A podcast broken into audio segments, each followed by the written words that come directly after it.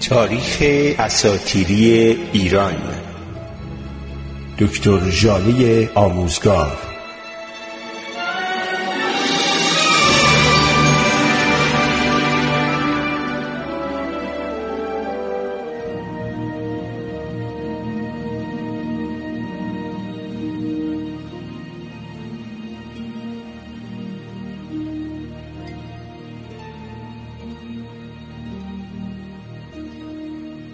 فصل دوم سه هزار سال نخستین. دنیای روشنی ها و نیکی ها قلمرو اورمزد. امشاسپندان. اورمزد نخست امشاسپندان را میآفریند.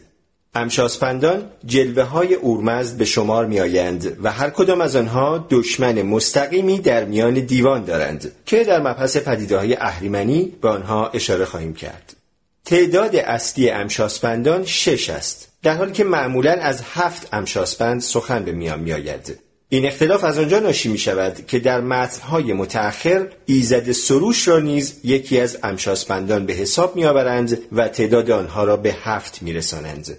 گروهی نیز خود اورمزد را به عنوان هفتمین امشاسپند در رأس آنها قرار می دهند و برخی معتقد به آفرینش سپند مینو به عنوان نخستین امشاسپند هستند.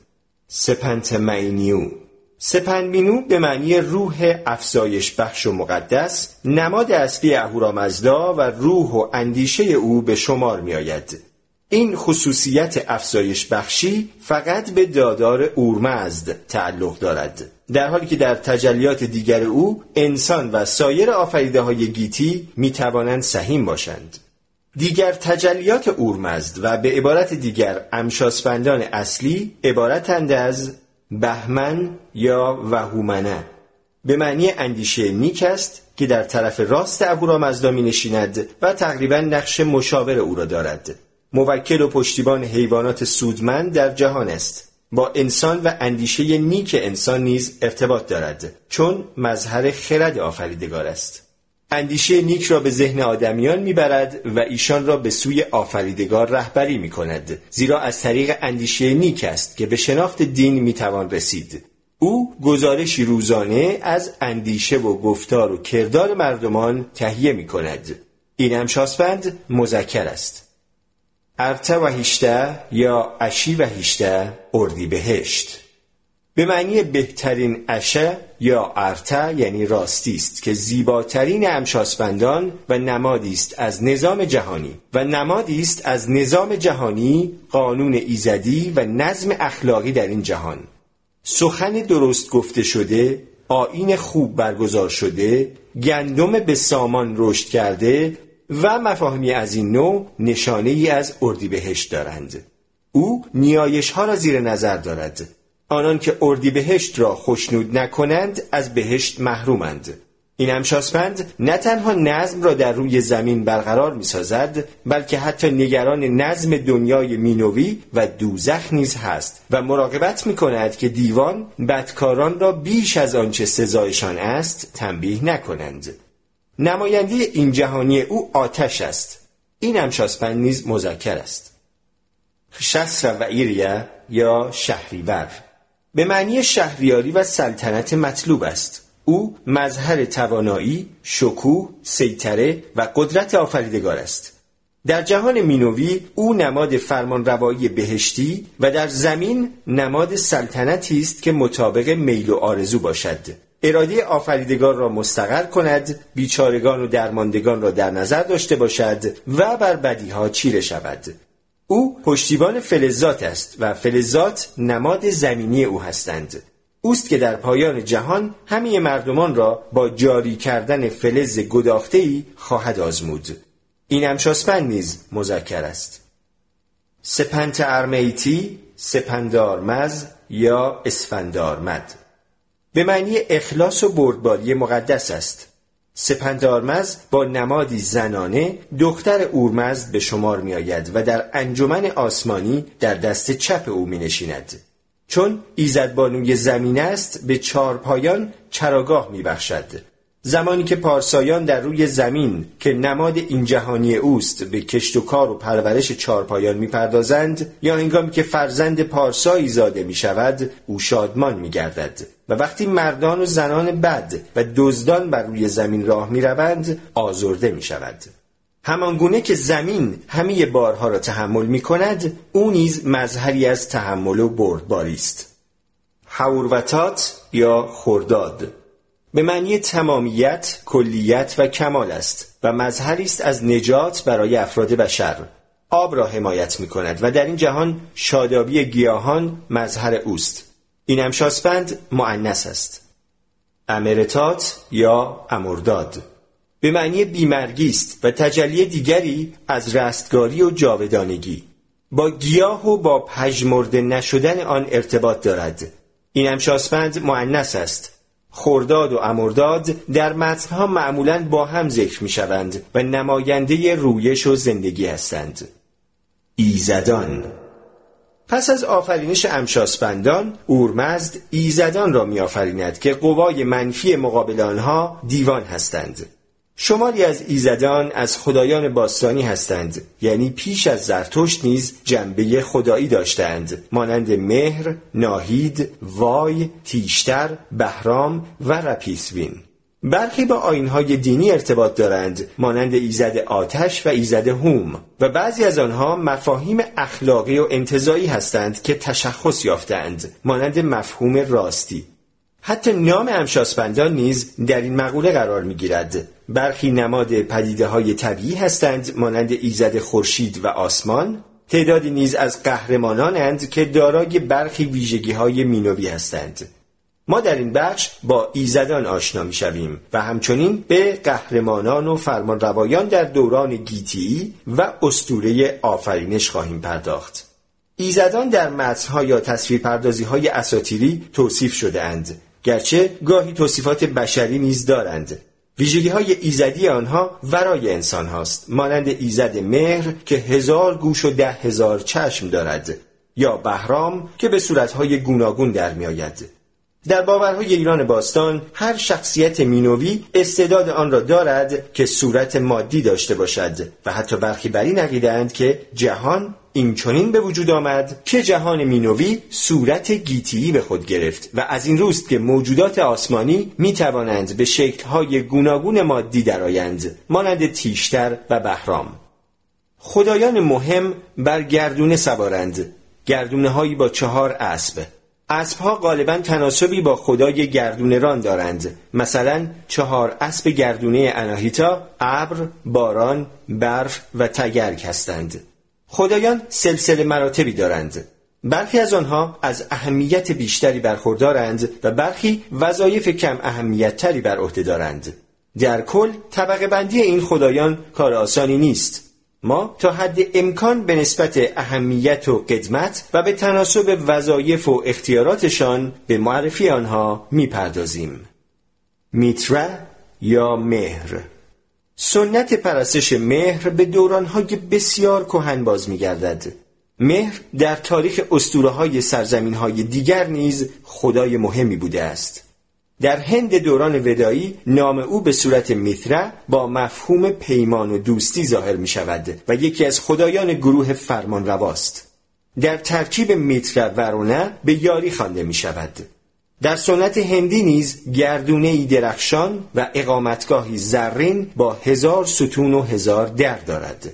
او در باورهای باستانی این سرزمین خدایی است بسیار کهن و احتمالاً پیش زرتشتی ولی در سنت دینی زرتشتی در رده پایینتر از اورمزد قرار می گیرد و آفریده او محسوب می شود تا از آفرینش او پاسداری کند. او خدای پیمان است و پیمانها و نظم و راستی را نگاهبانی می کند حتی پیمان میان اورمزد و اهریمن که پیمان آفرینش است و همچنین پیمان میان آدمیان مانند پیمان میان زن و مرد یا پیمان میان دو کشور. او با هر که پیمان را بشکند دشمنی می کند و در این صورت است که به خدای جنگ مبدل می شود از این رو سپاهیان در ایران باستان پیش از رفتن به جنگ با کشورهای ضد مهر بر بالای اسبهایشان نیایشهایی به درگاه مهر انجام می‌دادند و ریشه میترائیزم یا کیش مهر در غرب از همینجاست او با پیمان شکنان یا مهر دروجان دشمنی سرسخت دارد. ولی نسبت به وفاداران خود مهربانترین خداست. در مهریشت که سرود مخصوص اوست توصیف زیبایی از او می شود او پیش از خورشید ظاهر می شود و همراهی او با خورشید باعث شده است که بعدها مهر معنی خورشید پیدا کند. مهر همراه با خورشید از مشرق به مغرب می رود و بر پیمانها نظارت می کند و برای بهتر انجام دادن چنین وظیفه‌ای صفت خدای همیشه بیدار را دارد او دارنده دشت های فراخ است و هزار گوش و ده هزار چشم دارد و بازوانی بلند و توانا که می توانند به سوی همه جهان دراز شوند. او همه پهنای هستی و مردمان آن را زیر نظر دارد تا کسی پیمان نشکند. جای او بر بالای کوه البرز است. بر تن زرهی زرین، بر دوش سپری سیمین و در دست گرزی گران دارد. بر گردونه مینوی ستاره نشانی با چهار اسب سفید نامیرا که نعلهای زرین و سیمین دارند و ساخته سپند مینو هستند سوار می شود. در این گردونه نه هزار تیر و هزار نیزه و هزار تبرزین پولادین است. به هنگام حرکت در گردونه ایزد بهرام پیشاپیش او به صورت گرازی گام برمیدارد. او همچنین در داوری انجامین روانها در پای پل چینود همراه با ایزد سروش و ایزد رشن شرکت دارد و بر قضاوتها نظارت می کند. مهر نقش بسیار مهمی در آینهای دینی داشته است. بازمانده از آنها جشن مهرگان است که در روز مهر یعنی شانزدهمین روز ماه از ماه مهر برگزار می شده است و در گاه شماری ایران باستان قرینه نوروز است و اهمیتی همپای آن دارد و نامیدن شانزدهمین روز ماه به نام مهر به تعبیری برای این است که نظارت نیمه دوم ماه بر عهده او گذاشته می شود. در سنت ها آین های شب چله را با آین های مربوط به مهر ارتباط می دهند. در فراسوی اندیشه های هندی و ایرانی مهر به صورت خدای مهم رومی با نام میتراس در می آید که احتمالا پرستش او و آین مربوط به آن از طریق سپاهیان و منتظمان دربار و بزرگان در آسیای صغیر و ارمنستان به غرب راه پیدا کرده و گسترش یافته است به گونه که در قرن اول و دوم میلادی یکی از بزرگترین آینهای دینی روم بوده است. مهپرستی رومی یا میترائیزم شباهتها و تفاوتهای درخور توجهی با پرستش مهر در ایران دارد. از میترائیسم در روم و کشورهای همجوار آن فقط نقش برجسته هایی باقی مانده است. ولی در ایران از طریق متنها مهر را می‌توان شناخت. بنابر نقش برجسته های به دست آمده در کشورهای غربی مهر به صورت کودک از صخره زاده می شود با دشنهی که روزی با آن گاو نر را می کشد و با مشعل آتشی که نماد نوری است که با او به جهان می آید. این نقش برجسته ها گویای نبرد مهر با گاو نر نیز هست. مهر پیش از آنکه او را بکشد باید او را بگیرد. او یک بار موفق می شود گاو نر را که در حال چراست بگیرد. اما گاو نر خود را از دست او میرهاند و مهر را به دنبال خود می‌کشد. سرانجام دوباره مهر موفق می شود او را بگیرد و به قار ببرد و بکشد. کشتن گاو به دستور خدایان از آسمان صورت می گیرد و مهر خود به این کار رغبتی ندارد. و شاید به همین دلیل است که در نقش برجسته ها چهره مهر غمگین است. کشتن گاو را می‌توان نمادی از آفرینش تعبیر کرد زیرا مرگ او زندگی بخش است و از تن گاو قربانی شده زندگی به صورت قله آشکار می شود اپام نپات یا برزیزد ایزدی است بسیار قدیمی به معنی تخمه آبها و یکی از سه خدای بزرگی است که لقب اهورا داشتند و این خود گویای اعتبار اوست. برزیزت که نامی آشنا در اسطوره های ایرانی است در حقیقت لقبی برای اپام نپات به شمار می آید. در زامیاد یشت یشتی که به نام زمین است اما بیشتر مطالب آن مربوط به فره است. اپانپات به عنوان ایزدی نیرومند و بلند بالا و دادرس دادخواهان ستایش می شود و صفت تند یا تیز اسب دارد. و خواسته او این است که به فرهی که در نبرد ایزد آتش با اجدهای سپوزه بدین یعنی زحاک به سوی دریای فراخ کرد گریخته است دست یابد. دریای فراخ کرد یا دریای بی انتهای کیهانی دریای استوره است که در کنار البرز قرار دارد و یک سوم زمین را شامل می شود. این ایزد کم کم در برابر اردوی سور انهیتا رنگ می بازد و قدرت و ویژگیهایش را به این ایزد بانو منتقل می کند. اردوی سور انهیتا یا اناهید. ایزدبانوی با شخصیتی بسیار برجسته که جای مهمی در آینهای ایران باستان به خود اختصاص می دهد و قدمت ستایش او به دوره های بسیار پیشین و حتی به زمان پیش از زرتشت می رسد. اردوی به معنی رطوبت در آغاز نام رودخانه مقدسی بوده است و به پیروی از اصل شناخته شدهی در اساتیر نام رودخانه شخصیت خدایی پیدا کرده است. او را همتای ایزدبانوی سرسوتی در آین ودایی می‌دانند و بر این عقیدند که اردوی در اصل صفت سرسوتی بوده است که در هند به رودخانه کوچک مقدسی در ناحیه پنجاب کنونی اطلاق می‌شد. اما در ایران به صورت حرخوتی درآمد که ناحیه‌ای پر رودخانه و دریاچه‌ای در افغانستان به این نام خوانده شده. بعدها جای سرسوتی را که در اصل رودخانه ای بود دو صفت آن یعنی اردوی و سوره گرفت سوره یا سورا بخش دیگر نام اردوی سوره اناهیتا معنی نیرومند و پرزور دارد و اناهیتا پاکی و بیالایشی معنی می دهد. این ایزدبانو در کتیبه اردشیر دوم هخامنشی و در بسیاری از متنها به صورت خلاصه شده اناهیتا در می آید. او که نخست بر رودخانه اردوی سروری داشت کم کم بر همه آبها سروری مییابد و بنابر بندهشن پدر و مادر آنها می شود و از اپام نپات نیز پیشی می گیرد و شخصیت اپام نپات در شخصیت او تحلیل می رود. تجسم او در آبانیشت زنیست جوان خوشندام بلند بالا زیبا چهره با بازوان سپید و اندامی برازنده کمربند تنگ بر میان بسته به جواهر آراسته با توقی زرین بر گردن گوشواری چهار گوش در گوش کفشهایی درخشان در پا با بالاپوشی زرین و پرچین. چون این تجسمی احتمالا نشان از این دارد که تندیسهایی از او در دوره هخامنشی موجود بوده است.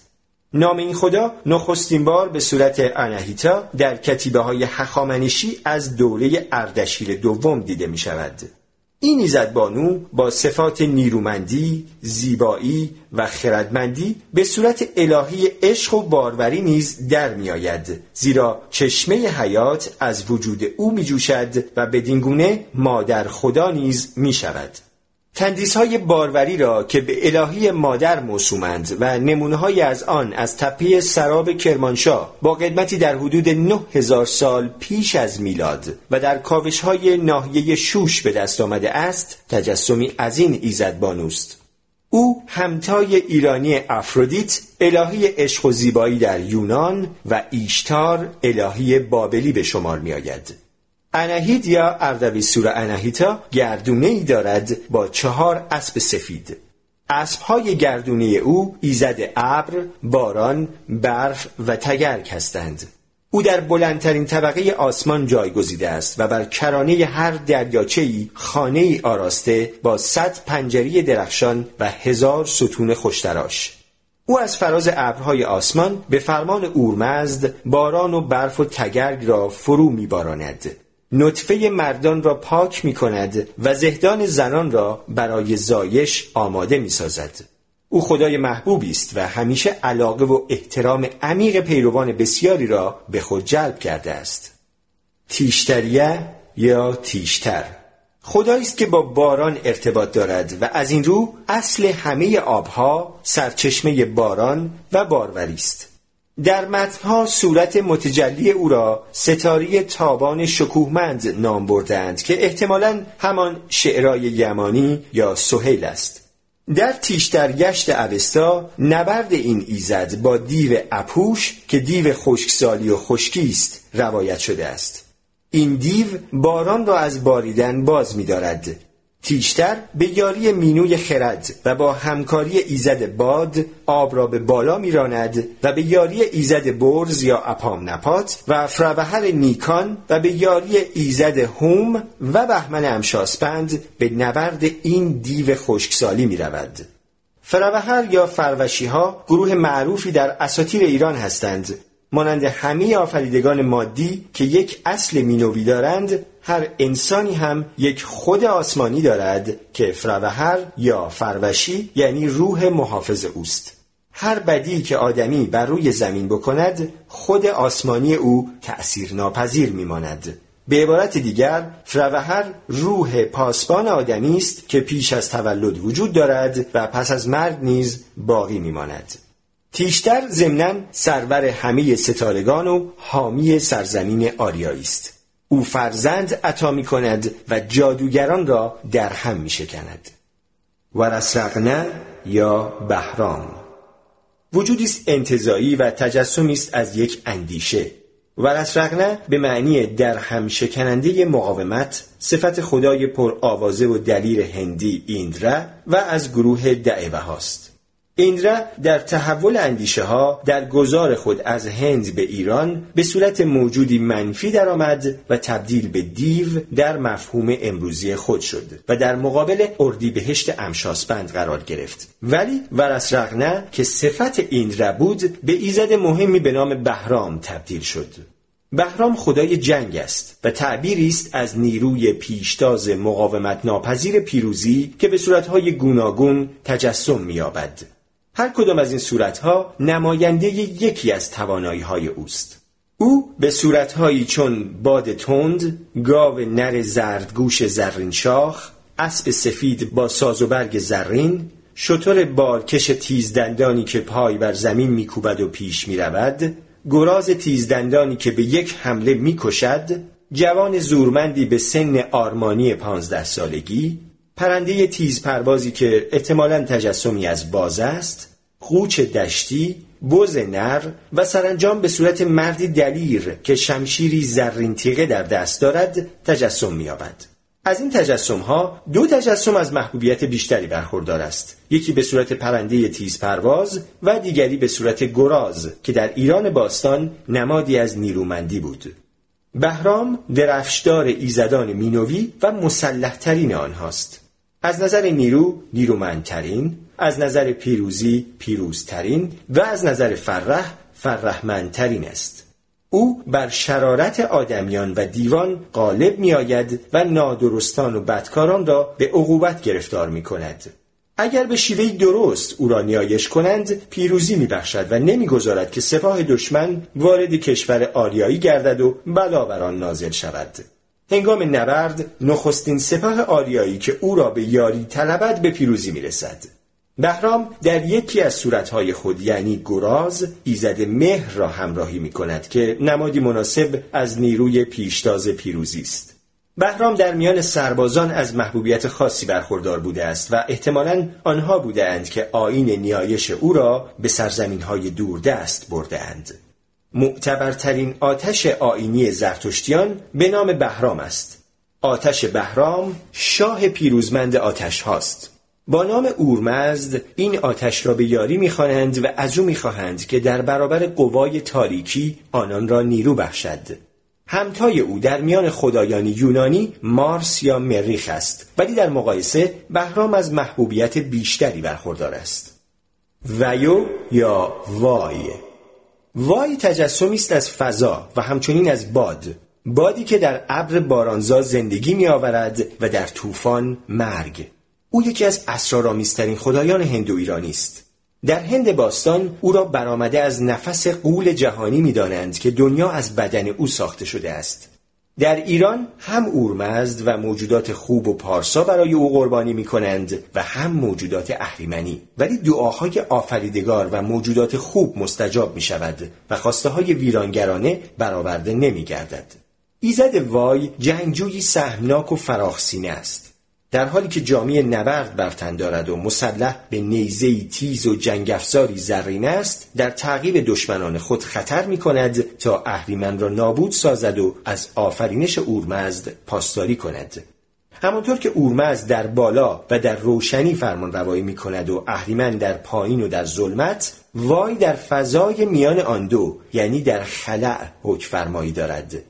در وای نوعی مفهوم بیطرفی یا دو پهلویی وجود دارد زیرا هم وای خوب یا وای وه هست که در زمره ایزدان قرار می گیرد و هم وای بد که جزء موجودات اهریمنی به شمار می آید. بسیاری بر این عقیدند که این دو شخصیت جداگانه وای محصول تفکری متأخر است و در دوران اولیه ویو شخصیتی واحد بوده است با نیروی حراسانگیز و با شخصیتی بیرحم که با مرگ پیوستگی دارد و کسی را یارای گریز از او نیست ولی اگر چنان که شایسته اوست خوشنودش کنند در یورش ها به یاری آدمیان می شتابد. همانگونه که باد از میان جهان نیک و بد هر دو میگذرد این شخصیت نیز می‌تواند هم نیکوکار باشد و پیوند دهنده و هم نابود کننده و در هم کوبنده.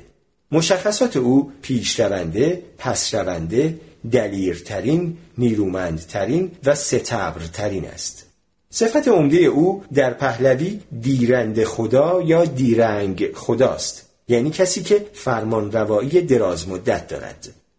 رشنو یا رشن؟ ایزد عدالت آین ایران باستان است.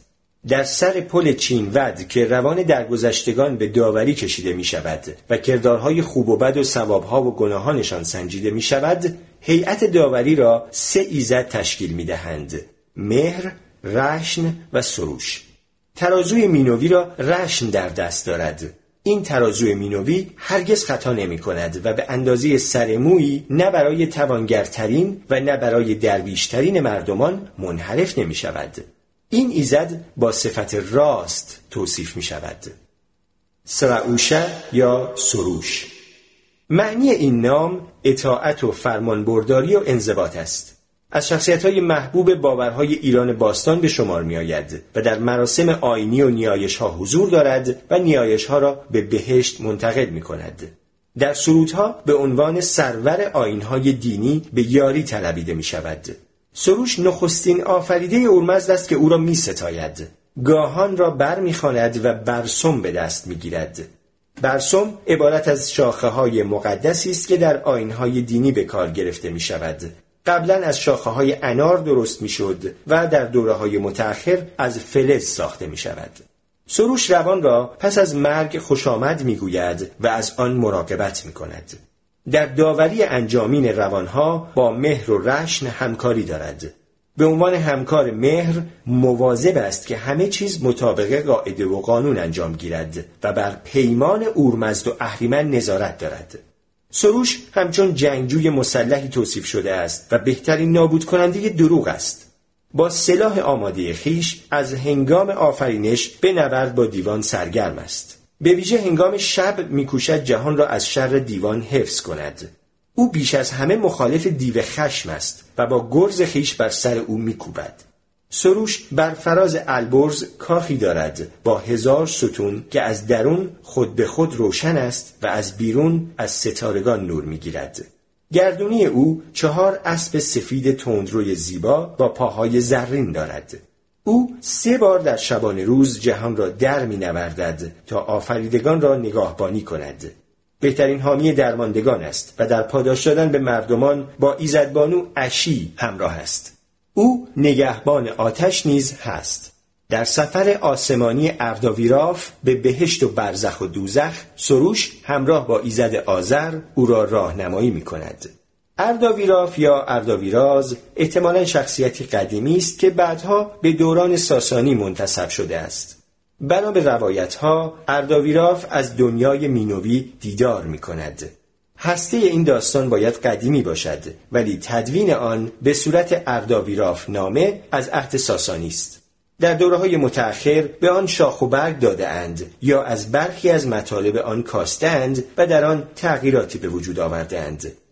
به دلیل محبوبیت فراوانی که سروش در میان پیروان آین ایران باستان دارد در متون پهلوی گاهی به عنوان آخرین امشاسپن نیز به شمار آمده است اهریشونگ یا اشی اشی خوب ایزدبانویی است که نماد توانگری و بخشش است او را دختر اورمزد و سپندارمزد به شمار آوردهاند که پیشرفت و آسایش به خانه ها می‌برد و خرد و خواسته میبخشد. در اوستا به صورت زنی درخشان بسیار نیرومند، خوشندام، مجلل، شکوهمند و آزاد نژاد توصیف شده است. بر زنان نفوذ دارد و زنانی که اشی یاریشان باشد سفید بختند. او یکی از شخصیت های مینوی است که در موقع زاده شدن زرتشت حضور داشته است. او خواهر ایزدبانوی دعنا یا دین است و در برخی متنها سروش و رشن را از برادران او به شمار آوردند. ایزدبانوی به نام آدا که نقش او روشن نیست در اوستا همراه با اشی و چیستا ذکر می شود. دعنا یا دین ایزدبانوی که مظهر وجدان است و به آدمیان نیرو می دهد که راه اهورایی را برگزینند. او را دختر اورمزد و سپندارمزد و خواهر ایزد اشی به شمار آوردهاند. نقش اساسی او بر پل چینود است. زمانی که روان داوری انجامین خود را در حضور مهر و رشن و سروش میگذراند و پای بر پل چینود می‌گذارد که حد فاصل گیتی و مینوست اگر نیکوکار باشد گذرگاه برای او پهن و گسترده می شود و در اولین گام که پیش می‌گذارد بانوی زیبایی که زیباتر از او کسی ندیده است همراه با نسیمی خوشبو به پیشواز او میآید. این بانو تجسمی از ایزدبانوی دین است که کارهای نیک و اهورایی و وجدان روان انسان در گذشته را با زیبایی خود تجسم می بخشد. این ایزدبانو همچنین آسودگی زنان را می پاید. چیستا ایزدبانویی که نماد دانش و آگاهی و فرزانگی است. غالبا با ایزدبانوی دین با هم ذکر می شوند. او راه راست را نشان می دهد. آتور آتش یا آذر. ایزدی است که او را پسر اورمزد به شمار آوردهاند و آتش روشن نشانه مرئی حضور اورمزد است. تقدس و گرامی بود آتش ریشه کهن دارد. قرینه هندی خدای آتش اگنیست که در اسطوره های هندی رابط میان خدا و آدمیان است. در آینهای زرتشتی آتش مرکزیت دارد. به جز سه گروه آتش مقدس آینی و پنج نوع آتش مینوی سه آتش یا آتشکده بزرگ اساتیری نیز وجود داشته که عبارت بودند از آذر فرنبق یا آتش موبدان آذر گشنسب یا آتش ارتشداران و آذر برزین مهر که آتش کشاورزان است. این سه آتشکده به ترتیب در فارس، آذربایجان و خراسان به دست سه قهرمان زمینی یعنی جمشید، کیخسرو و کیگشتاسب تأسیس شده است. برای شخصیت مینوی آتور یا آتش در اوستا اسطوره های نقل شده است. ستیزی که میان این ایزد با اجیدهاک یا زهاک سپوزه بدآین بر سر فره ایزدی در می‌گیرد یکی از این اسطوره هاست. اجیده که ویرانگر برای دستیابی به فره ایزدی میتازد و آتش سعی در نجات آن دارد. اژیدهاک تهدید می کند که هرگز نخواهد گذاشت آتش روی زمین بدرخشد و آتش تهدید می کند که اگر اژیدهاک بر فرح دست یابد چنان بر پشت و دهان او آتش خواهد افروخت که تا به راه رفتن نداشته باشد و اژیدهاک از بیم دست پس می کشد. اسطوره دیگری از آتش با آتش وازیشته آتشی که در ابرهاست در نبرد تیشتر با دیو خشکسالی شکل می گیرد. آتش بهرام خود شخصیتی اساتیری است که همچون شاهی بر تخت می نشیند و با دیوان مینوی نبرد می کند.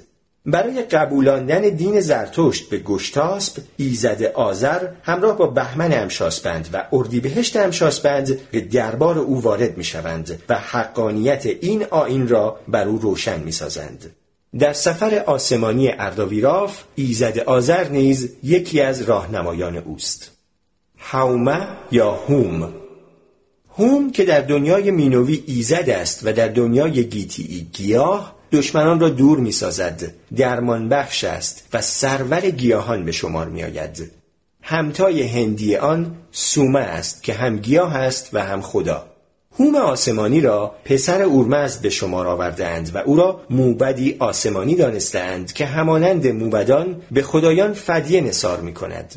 فشردن آینی این گیاه با پدیده های آسمانی همچون تابش خورشید و بارش باران پیوستگی دارد. فشردن این گیاه نوعی قربانی غیرخونین است. قربانی شدن او موجب شکست شر است. این گیاه خود به خود نیرو می‌دهد و شفا میبخشد و اگر آن را تقدیس کنند نیروی معجزه آسا پیدا می کند. در هوم شخصیت جنگنده ای را نیز می‌توان تصور کرد که با شر مبارزه می کند. او ایزدی است که خود در مراسم قربانی قربانی می شود تا مردمان زندگی بیابند. حضور ایزدی او در روی زمین در گیاه تقدیس شده که به صورت طبیعی در کوه ها می روید آشکار است. این گیاه را با افدرا یکی می‌دانند. در اسطوره زندگی زرتشت نیز به این گیاه اشاره خواهد شد. گوشورون یا گوشورن ایزد نگهدارنده و مینوی چارپایان مفید و به روایتی روان گاو یکتا آفریده است. او وظیفه مراقبت از حیوانات مفید را در روی زمین بر عهده دارد. برخی او را معنس به شمار آوردند و ارتباطی میان او و ماه فرض کردند وقتی که گاو نخستین در حمله اهریمنی در میگذرد او به درگاه اورمزد مینالد و می‌گوید که به دلیل بدکاری و ستمی که در گیتی بر چارپایان اعمال خواهد شد او نخواهد گذاشت که آنها به زمین فرستاده شوند. و اورمزد به او اطمینان می‌دهد که چنین نخواهد ماند و زرتشت آین خود را بر مردمان عرضه خواهد کرد و رفتار خوب و مناسب با چارپایان را به ایشان خواهد آموخت. درواسپا یا درواسب به معنی دارنده اسبان تندرست و از ایزدان حامی چارپایان و به خصوص اسب هاست که ارتباط نزدیکی با مهر دارد. زروان. ایزد زمان است که شخصیت او را ابهامی فرا گرفته است. برای پیروان کیش زروانی خدایی است که سرشتی جاودانه و دوگانه دارد و دو برادر تو امان اورمزد و اهریمن را در بطن خود میپرورد. زروان در اوستا نام خدای کم اهمیتی است ولی در متنهای پهلوی که نشان دهنده سنت دوره ساسانی است شخصیت برجسته‌ای می‌یابد. از لحاظ قدمت در برخی از متون او را همچون اورمزد و اهریمن قدیم به شمار آوردند چون ایزد زمان آغاز ندارد و خود آغاز همه چیز است گاهی نیز سراحتا آفریده اورمزد ذکر شده است. در یورش دوم اهریمن به آفرینش اورمزد از ایزد زمان می‌خواهد که آفرینش را به حرکت درآورد و به این ترتیب قرار و زمان جهان از آن اوست. سرنوشت آدمیان به دست این ایزد تعیین می شود سپه را که همچون چرخی دانستند و گاهی آن را خدایی مستقل به شمار آورده اند تن زروان فرض می شود کیش زروانی با خصوصیاتی که اکنون می‌شناسیم بیشتر نوعی تفکر است و در اعمال و آینها با آین مزده اسنایی تفاوت چندانی ندارد. به نظر برخی این کیش اعتقادی پیش زرتشتی است ولی برخی دیگر وجود آن را ناشی از برخورد فرهنگ ایرانی و بابلی می‌دانند. معرفی کوتاه گروه دیگری از ایزدان. نری سنگ پیامآور اورمزد و نمونه کامل نری و مردانگی است او بخشی از نطفه گیومرس پیش نمونه مردمان را نگاه می دارد. اریامن نام ایزد دوستی و پیوند و آرامش است. نخستین پزشک مینویست که چاره و درمان دردها به دست او سپرده شده است. در برابر هزاران دردی که اهریمن میآورد او درمان عرضه می کند. بق ایزدی است که خوشی و شادی و بخت را تقسیم می کند ارشتاد یا اشتاد. نماد دیگری از عدالت است. او را راهنمای مینوان و جهانیان می‌دانند و می‌گویند به همراه زامیاد ایزد زمین روان مردگان را در ترازو می‌گذارد. منصرسپند یا مارسپند. ایزدی است که جلوه از سخن و گفتار ایزدی است. انقران. ایزد روشنایی بیپایان است. دهمان آفرین. نگهبان خواسته است که با کوشش بیاندوزند باد. ایزدی است که با صفت پیروز میآید. گاهی شخصیت او با شخصیت وای یکی می شود شاید باد گونه ای از شخصیت وای باشد که به دو صورت خوب و بد جلوه می کند باد آب تیشتر را به همه جای زمین می رساند. آسمان نام ایزد نگهدارنده سپهر است که وظیفه دشوار زندانی ساختن اهریمن را بر عهده خواهد گرفت. ماه ایزدی است که با ماه و روان گاو و چهارپایان ارتباط دارد. خورشید چشم اورمزد خوانده می شود. او تیرگی و تاریکی را نابود می کند و اگر یک زمان دیر براید دیوان همه آفرینش را از میان می برند. اوشبام ایزد بامداد روشن است. از وظایف او به هوش داشتن مردمان است چون مردم در هنگام بامداد هوشمندترند. زامیاد.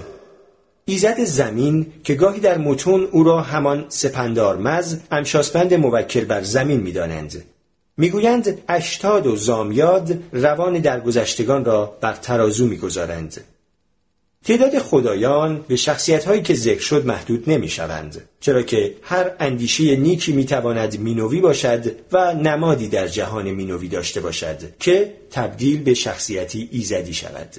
از سوی دیگر برای همه پدیده های طبیعی مورد لطف آدمیان نیز ممکن است شخصیتی مینوی در جهان دیگر فرض شود.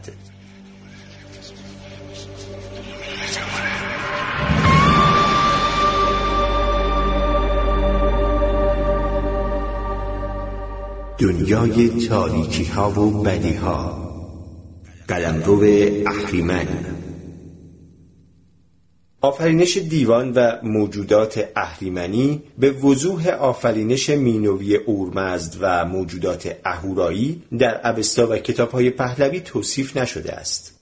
نام دیوهای بسیاری در متنها آمده است ولی آگاهی چندانی از آنها نمی‌توان به دست آورد و گاهی تنها در حد یک نام است. همانطور که بدی در مقابل خوبی است اهریمن نیز در برابر اورمزد و سپند مینو قرار می‌گیرد. برای هر کدام از امشاسپندان و ایزدان هماورد یا رقیبی ذکر شده است اما با توصیفی کمتر و گاه بسیار مبهم. سردیوان. سرکردگان دیوان در نخست موجودات بد مینوی قرار دارند. آنها شش سردیو یا به قولی هفت سردیو در مقابل امشاسپندان هستند که به ترتیب عبارتند از اکمنه یا اکومن. دشمن بهمن است و نمادی است از بداندیشی و آشتی ناپذیری او پیامآور اهریمن است. ایندره دشمن اردیبهشت است. در آثار ودایی نام خدای بسیار نیرومند است و بیشتر صفات او به ایزد بهرام و تعدادی از صفاتش به مهر منتقل شده است و خود در باورهای ایرانی به صورت دیوی در آمده است که آفریدگان را از نیکویی کردن باز می‌دارد.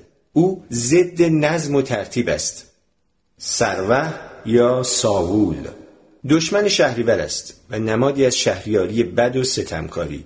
احتمالا همان رودر سروه خدایی از تبار دعوه های هندی بوده است که در ایران شهریاری بد و ظلم را تجسم می بخشد. ناهیه دشمن سپندارمز که آفریدگان را از قانع بودن باز می دارد و آنان را ناراضی می سازد. او نیز احتمالا تجسم ناستیه خدایی از تبار دعوه های هندی است.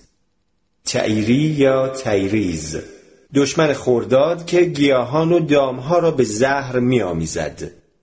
زعیری یا زیریز که زهر می‌سازد. گاه خود اهریمن و گاه عیشمه دیو خشم را نیز بر شش دیو فوق میافزایند. دیوان و دروجان. علاوه بر سردیوان همه جلوه های زشت و صفات پلید نیز به صورت دیوان و دروجان در برابر ایزدان شخصیت میابند. دروج در آغاز نامی برای ماده دیوان بوده است ولی سپس کلمه می شود مترادف دیو دیوها نیز مانند ایزدان سلسله مراتب دارند و از نظر اهمیت و قدرت عمل در مقامهای بالا و پایینی قرار می گیرند. ولی شخصیت وجودی آنها به اندازه ایزدان روشن و واضح نیست. تعداد دیوزنان به نسبت دیوان مذکر محدود است ولی در کل جنسیت دیوان کمتر از ایزدان مشخص است. تعدادی از این دیوان عبارتند از جهی یا جه. دیوزنی که نقش تخریبی عمده‌ای در آغاز آفرینش دارد. نماد همه پلیدی ها و آلودگی های زنانه و نماد روسبیگری است. او در متنها هم دختر و هم زن اهریمن به شمار آمده است. اوست که اهریمن را به یورش دوم برمیانگیزد. چون اهریمن برمیخیزد بر سر جهی بوسه می‌زند و آلودگی های زنانه از این راه پدیدار می شود پس از آفرینش در اسطوره دیگر از جهی نشانی نیست جز اشاره کوتاه در هزاره اوشیدر و اوشیدر ماه. سهمناکترین دیوها دیوهایی هستند که با مرگ ارتباط دارند. این دیوها که به دیوهای مرگ معروفند عبارتند از استبهات یا استویداد دیوی که مفهوم نام او در هم شکننده و از هم جدا کننده استخوان هاست او دارای کمندی است که آن را بر گردن قربانی مورد نظر خود می اندازد. اوست که برای نخستین بار مرگ را بر گیومرس پیش نمونه انسان مستولی می کند. دیویست که چون دست بر مردم زند خواب آورد و چون سایه بر آنان افکند تب و چون دیده بر آنان دوزد مرگ ویزرش همکار از سویداد دیو است که با روان درگذشتگان در آن سه شبانه روزی که هنوز در گیتی هستند نبرد می کند و آنان را می ترساند. او بر در دوزخ می نشیند و روان گناهکاران را با زنجیر تا پل چینود می کشد. وای بد بخشی از فضا را در اختیار دارد که روان درگذشتگان از آن میگذرد. اوست که جان را از تن جدا می کند نسوش یا نسو؟ دیویست که به بدن انسان در حالی که هنوز زنده است یورش می‌برد و آن را میگنداند و چون بدن فاسد و گندیده شد روان دیگر نمی‌تواند در آن بماند. در حقیقت نخستین عامل مرگ این دیو است. اثری از تعنیس در نام این دیو دیده می شود معرفی گروهی دیگر از دیوان.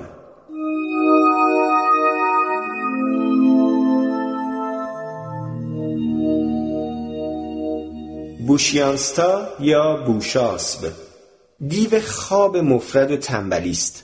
احتمالا دیوزن است و به دارنده دستهای دراز موصوف است. هنگامی که خروس در بامداد می‌خواند او همه کوشش خود را به کار می‌برد که جهان را در خواب نگه دارد. سهرگاهان پلک ها را سنگین می کند و بدینسان مردم را از برخواستن و رفتن به سر کار باز می دارد. عشمه یا خشم. دیویست که با نیزه خونین ظاهر می شود او نیز از پیامآوران اهریمن است. دیو خشم و دیو آز دو دیوی هستند که با اهریمن به پایان جهان می‌رسند و سروش دیو خشم را از میان می‌برد و به قولی دیو آز او را می‌برد. دیو خشم رقیب و دشمن سروش است. آز. دیویست که صفت سیری ناپذیر دارد و در پایان جهان اهریمن او را میبلعد. سیز یا سیج. دیو درد و بلاست. فریب دهنده است و کار خود را پنهانی انجام می دهد هیچه یا هیز. دیو قحطی و خشکسالی و نایابی است. اپوشه یا اپوش. دیو خشکی و خشکسالی است که تیشتر با او نبرد می کند سپنج روش یا سپنج روش همکار اپوش دیو است. سپزگ دیو.